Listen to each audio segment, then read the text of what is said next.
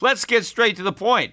You want to grow your portfolio to deal with the rising cost of inflation, to pay off your debt or your mortgage, pretty much anything standing in the way of you and financial freedom, right? Well, with Yahoo Finance, you can get access to the news, data, and tools that you need in order to help you reach that financial freedom. And when it comes to your financial future, you think you've done it all. You've saved, you've researched, you've invested all that you can. And now you need to take those investments to the next level by using what every financial great uses Yahoo Finance. For more than 25 years, Yahoo Finance has been the brand behind every great investor. They're the number one finance destination, producing a holistic look at the financial news cycle, including breaking news, original perspectives, analyst ratings, independent research, customizable charts, and so much more. For comprehensive financial news and analysis, visit the brand behind every great investor, yahoofinance.com, the number one financial destination. That's yahoofinance.com. You know how to book flights and hotels. All you're missing is a tool to plan the travel experiences you'll have once you arrive. That's why you need Viator. Book guided tours, activities, excursions, and more in one place to make your trip truly unforgettable. Viator has over 300,000 travel experiences to choose from. Everything from simple tours to extreme adventures and all the niche, interesting stuff in between. So you can plan something that everyone you're traveling with will enjoy. Real traveler reviews give the inside scoop from people who've already been on the experiences you're considering. So you can plan with confidence. Free cancellation helps you plan for the unexpected. And 24 7 customer support means you can travel worry free. Download the Viator app now and use code Viator10 for 10% off your first booking in the app. Find travel experiences for you. Do more with Viator.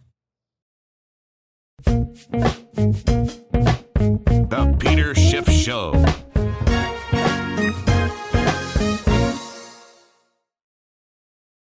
Well, over the weekend, the Greeks went to the polls and they voted no. No, uh, they were not willing to accept the bailout. Of course, they actually want a bailout. They just don't want to accept the conditions that make the bailout possible. And what a lot of the people were voting for, of course, is they're hoping that by voting no and turning down the bailout, or the strings rather, that are attached to the bailout, that they will be able to be offered a, another bailout with fewer strings, right? A bailout that's more to their liking. I, you know, used the example, I think, on my last podcast of your girlfriend breaking up with you and then you deciding to vote on whether or not you would accept uh, the breakup.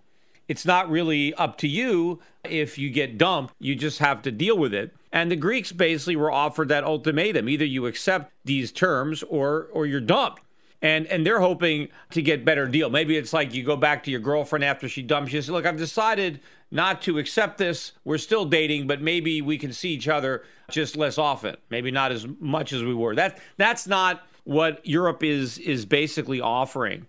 It's if you want to stay in the eurozone, if you want this extra money, then this is what needs to be done. And they calling that austerity, right? The, the, the sacrifices that the Europeans are asking the Greeks to make is the austerity that apparently the Greeks are voting against, right? They've had enough they're fed up. You listen to the news, the Greek people are telling Europe no more, no more austerity, right? This is a vote against austerity. Well, you know, who likes austerity, right? Nobody wants to vote for that. But the reality is that the Greeks have no choice but to accept austerity. The irony of it is that the austerity is going to be more austere as a result of their voting no given the Greek government and what they're likely to do if Greece is kicked out of the euro and needs to issue drachma. Because austerity has to do with cuts to government pensions, for example. If you're going to get a thousand euros, and I'm just making numbers up, the real numbers are, but let's say you've been promised a thousand euros a month in some kind of a pension, and the Greeks don't want to have that reduced to 900 euros or whatever. Or if your pension wasn't going to start, was supposed to start when you're 63, and now it's not going to start until you're 65, right? They don't want to accept this austerity. They don't want to have reductions in the benefits that they've been promised. But here's the reality if they're no longer part of the euro, then their government can't pay the pensions in euros anyway. The pensions will be paid in drachma. Now, what is that going to be worth? The reality is, if the Greeks go back to the drachma and pay their workers, their government employees or their retired government workers, if they convert those euro contracts into drachmas, because that's what's going to happen. All the contracts are going to get rewritten. In fact, if you're a landlord and you're in Greece and you rented out your office space or your apartment and you are going to get euros in rent, I'm sure the law is going to change that contract and say, well, you're not getting euros anymore. You're going to get drachma. So, but that's getting that's like going to be a huge cut in your rent. But meanwhile, if you have to buy supplies, raw materials, the cost of that is going to go up because if you're importing something that's in euros, they're they're not going to take drachma. They're still going to want euros or whatever currency. So there is going to be a huge collapse in the standard of living of the people in Greece because their new currency is not going to buy nearly what the euro was able to buy. And even though maybe the Greek government will not have to cut their pensions in that whatever number of drachma their new pensions are going to be paid in or their new salaries are going to be paid in, they'll still get that quantity of drachma. They're just not going to be able to buy very much with it. And I think the reduction in the purchasing power of the typical Greek government employee or retiree as a result of leaving the Eurozone and rejecting austerity, I think they're going to see a bigger reduction in the buying power of what they have than what they would have been subject to had they stayed in the Eurozone and accepted the austerity that they voted against. Because there is no way out of this. The, there needs to be more substantive reforms that nobody in Greece wants to make. But the irony is the more loans that seem to be extended from the Europeans up till now, there's less incentive to actually institute any of these reforms because they can borrow money to kick the can down the road. And that's what's do- that's been happening. But now Europe, Germany is saying, look, we're not kicking this can down the road. Either we deal with it or this game is over. And I think that is what is upsetting the markets to realize that that the game is going over. They want to extend and pretend, right? Everybody wants more bailouts uh, for Greece so that no one has to deal with the problem of unpayable Greek debt and all the other short term pain that's necessary for the long term gain. But everybody is talking about how bad this is for the euro. And the euro has gone down somewhat over the last couple days, but not very much. I mean, we're still at 110. I mean, we've been lower over the course of the last couple days, but we settled today at around 110 dollar euro. We're still well above the lows that the euro set in March of this year when we were down below 105. And in fact, the euro is actually stronger against a number of currencies on the week. The Australian dollar actually moved down to a seven year low, I think, in the last several days. So the euro has actually gained value against that currency. I mean, the dollar's gained value against it as well. In fact, it's gained a little more value. But the euro has not done that badly, given all of the press that's out there about how negative this is for the euro. At least the value of the euro, not like it's negative for Europe because the news there is that it's a good thing. In fact, it's so funny. I read these stories about how Switzerland is worried, or Norway, or the UK is worried that their currency is going to go up against the euro because of what's happening and how pro- problematic it's going to be for them. As if this is great for Europe that their currency is going down. I mean, you'll see articles written about how this is a good thing because if Greek leaves and the euro goes down, Germany benefits from the weak euro. Look, if Germany benefited from a weak euro, they'd want the Greeks to stay a part of it. Greece weakens the euro. It is the weakest link in that chain. How is it that removing the weakest link from a chain somehow makes the chain even weaker? By what logic is that true? I mean, if you take away the weakest link in the chain, then the remaining links obviously form a stronger chain. And that is precisely what happens to the euro if Greece is gone. And I, have said this before that people are afraid about contagion in the short run, that Greece is going to leave and then everybody else is going to leave. They're not going to want to because things are going to go from bad to worse in Greece. It's not like Portugal or Spain are going to take a look at the newsreels and say, aha, That's what we want. We want that kind of chaos. We want that kind of runaway inflation. I think, if anything, the example of how bad it's going to get in Greece might result in these other countries shaping up, making some reforms. Now, ultimately, getting kicked out of the Eurozone could be the best thing that happens to Greece in the long run because now they're going to be forced to institute reforms because they're going to have to do it themselves. You see, there was a lot of objection.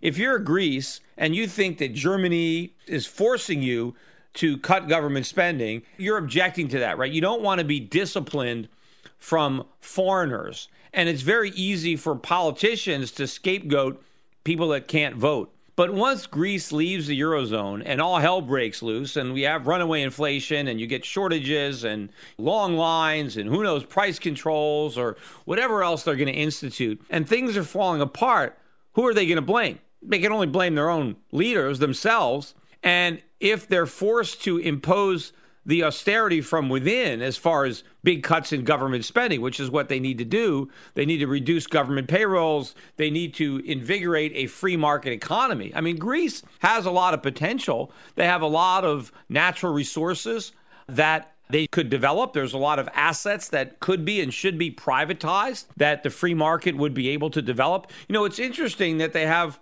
one really, really good industry in Greece, and that's shipping. And the secret to the success of the Greek shipping industry is that it's exempt from tax. So the government can't tax it, so therefore they haven't destroyed it. It's a thriving industry. They need to expand that to include the rest of Greece. The answer isn't going to be more taxes. The answer is going to be fewer taxes and less government spending. Therefore, you don't need the taxes. Let the private sector grow the Greece economy. Don't let the government stifle it, which is what's been happening. And more and more loans simply extends the problem. But I do believe that the immediate impact of Greece leaving the Eurozone will be a big negative for Greece. It's not going to be like sunshine and lollipops. Everybody is out there in the streets celebrating as if they could just give the finger to Europe and everything is going to be great. Like Europe is the is the sole source of Greek pop problems. I mean, there's certainly part of the problem, but a lot of the responsibility lies with the Greek people and with their own government. This is not simply the fault of the lenders. They borrowed the money, there was no gun to their head. So a lot of these problems are homegrown, and, and just voting no is not going to, to solve them. But the bigger point is this is going to be a positive for Europe, and it is a positive for the euro. Despite the fact that it is not being viewed that way, but to me, the fact that the euro hasn't really gone down very much, and in fact, other currencies have gone down more on this flight to the dollar. The flight to the dollar has impacted other currencies more than the euro. It's hurt gold. Gold was down, I think, 15 bucks today. Gold is not quite near its lows of the calendar year, but it's getting close. I mean, gold is probably within, I don't know, 10 bucks or so eh, of the lows for the year. It came, in fact, intraday today, I think it came pretty close. In fact, it made maybe even touched those lows. And that's the low that gold set in, in March. And it set a similar low in November of last year. And so if it this might be the third time since November that we've visited this particular area. But the reason that gold is not benefiting from all of the fear related to Europe. And it's not just Europe, too. You have stock markets dropping sharply in Asia. But of course, what people overlook is how rapidly those markets rose in the weeks preceding the drop. In fact, most of these markets, the Chinese market, the Hong Kong market, they're still positive on the year. They've come down a lot more than the US market has in the last few weeks. But the U.S. market is negative on the year. These markets are still positive on the year, despite their dramatic declines, because they followed incredible rises. And anything that rises a lot in a short period of time is susceptible to a rapid decline in a short period of time. But it's spooking the markets. But the fear money is not going into gold, it is going into the dollar.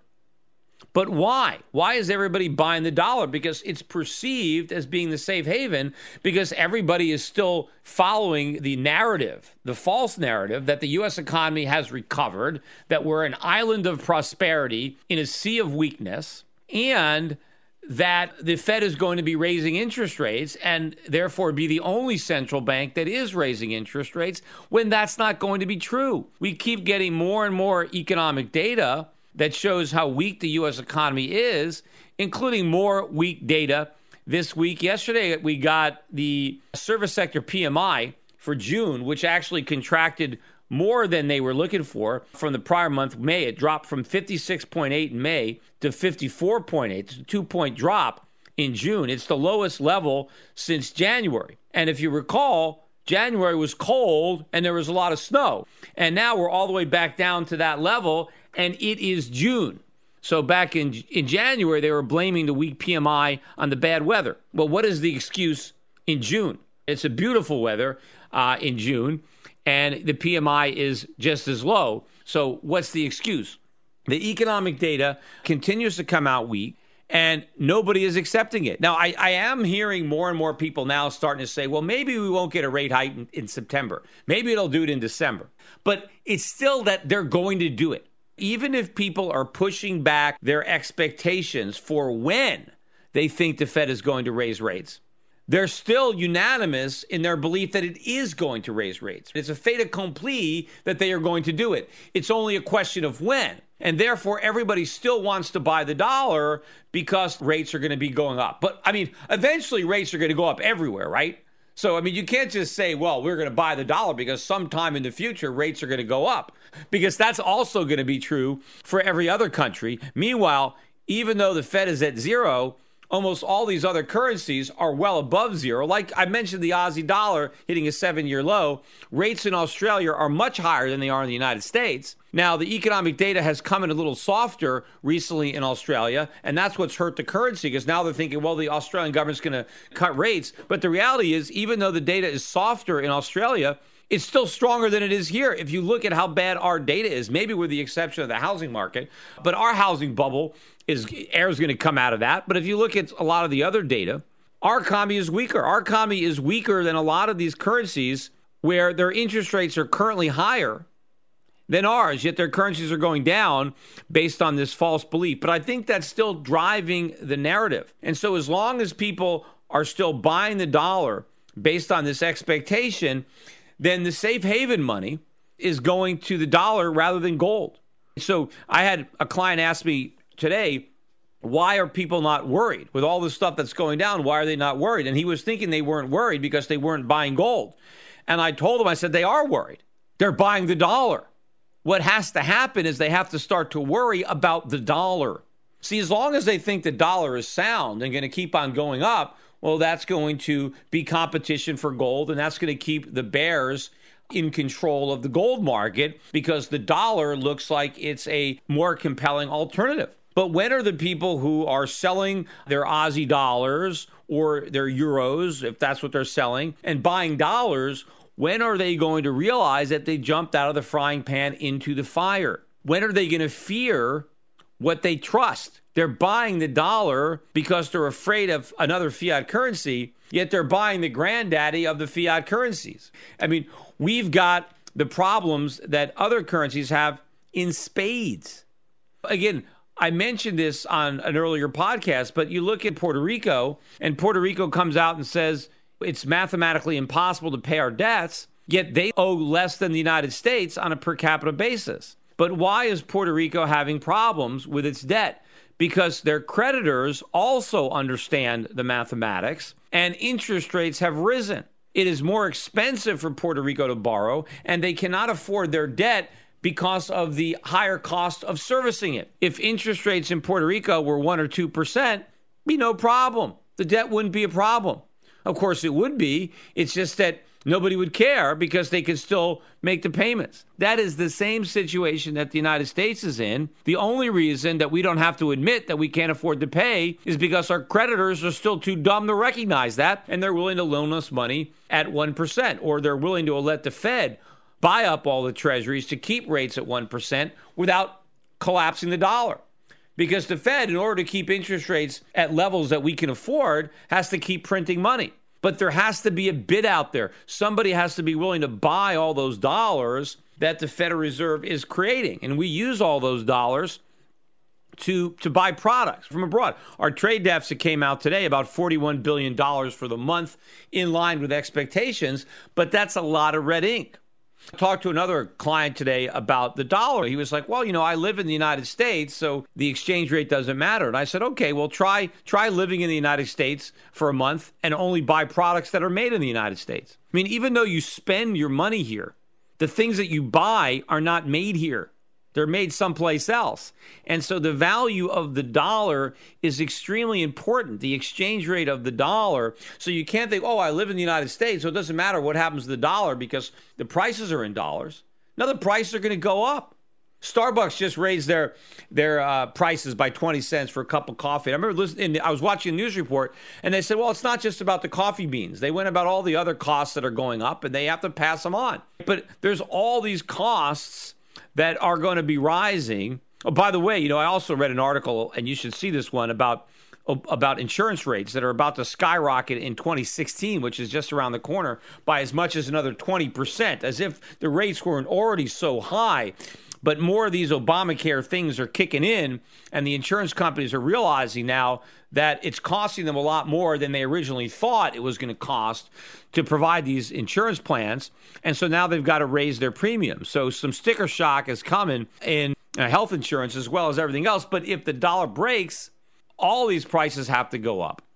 But for now, we're we're being spared that because everybody is buying the dollar because they are worried about Europe. They're worried about what's happening in Greece, or now they're worried about the volatility in Asian markets. And as the dollar goes up, this is what's putting pressure on a lot of these other markets. It becomes a self perpetuating cycle where the money gets sucked into the dollar. It's got to come out of someplace else. If money is moving into US dollars and US debt instruments, it's moving out of some other place, and there's going to be a, a result of that. There's a there's a loss there, and it's going to manifest itself in those markets where capital is being sucked out of in order to move into U.S. dollars, U.S. Treasuries, or whatever type of dollar debt instruments dollar buyers are buying. But meanwhile, the underlying strength or lack thereof, but the foundation of the U.S. economy continues to erode away while people are paying attention to other things. People are looking at the sideshow in, in Europe or Asia, and they are not focused on the main event, which should be the main event in the center ring in the United States. But at some point, their attention is going to be diverted back. And at some point, it's not going to be, oh, the Fed is going to raise rates eventually. They're going to start thinking about QE4 because that is going to have to happen. If we don't get rate hikes in 2015, and 2016 comes and it's an election year, they're not going to be raising rates and the economy is going to be weak and they're going to be looking to stimulate it. And I do think that the unemployment numbers, and I did my podcast on Friday and went over how bad the jobs numbers were, the big downward revisions to prior months, and the big collapse in the labor force participation rate. But I do believe that that low unemployment number is going to start to turn north based on all the other data. And you know, there's all these other reports like the PMI. If you they a lot of these reports have labor components embedded within them and they've all been weak. So the only supposedly strong data that we've got on labor on the job market has been the non farm payroll numbers, which they've been revising down recently. But I think those numbers are going to turn around also. And then you're going to start to see a backup in the official unemployment rate. Meanwhile, we still have the decline in labor force participation, we still have flat real wages. The Fed is going to come back with more QE, and that is going to be a game changer. Meanwhile, all of the things that are happening around the world are fundamentally bullish for gold. Even though the price of gold is not rising to reflect that, the bullish case for gold beneath the surface continues to strengthen. And at some point, the speculative forces that are restraining gold, the money that is moving into the dollar, because the, the safe haven money still regards the dollar as a safe haven, even though I believe it's riskier than most of the currencies that are under pressure today. But at some point, they won't be able to contain. It's like a cork that's being held underwater. And eventually, you know, you take your hand off and uh, the pressure is there and it's going to pop up. And the same thing is going to happen to gold. And I think a lot of people, too, are still speculators, maybe thrown in the towel. They they bought some gold and they thought, oh, gold is going to rally if the situation in Greece blows up. And now it blows up and gold doesn't rally, and now they want to get out. And now the weak hands get out again and they sell off. But I think we're at these levels where you get the buyers, where you get the real long term buyers who aren't just buying gold for a trade. They're buying gold because they want to own it. They're buying gold because they really understand that the dollar is at risk, this fiat system is at risk, and they need to buy real gold. You need to have something to back up your currency other than just faith because that's all that stands behind the US dollar is faith. It's confidence. Confidence in what? Faith in what? An economic system that doesn't work? Look, at one point, people had faith in Greece. People had faith in Puerto Rican government bonds. People had faith in a lot of things. People had faith in subprime mortgages, and then they didn't. So faith is something that can be lost very quickly. See, when the dollar was backed by gold, it wasn't a question of faith or confidence. We had real value backing up our money. We didn't have to worry about people losing confidence in, in a piece of paper. But that's all we've got. That's all that stands between us and complete economic collapse is the faith people have in a worthless piece of paper.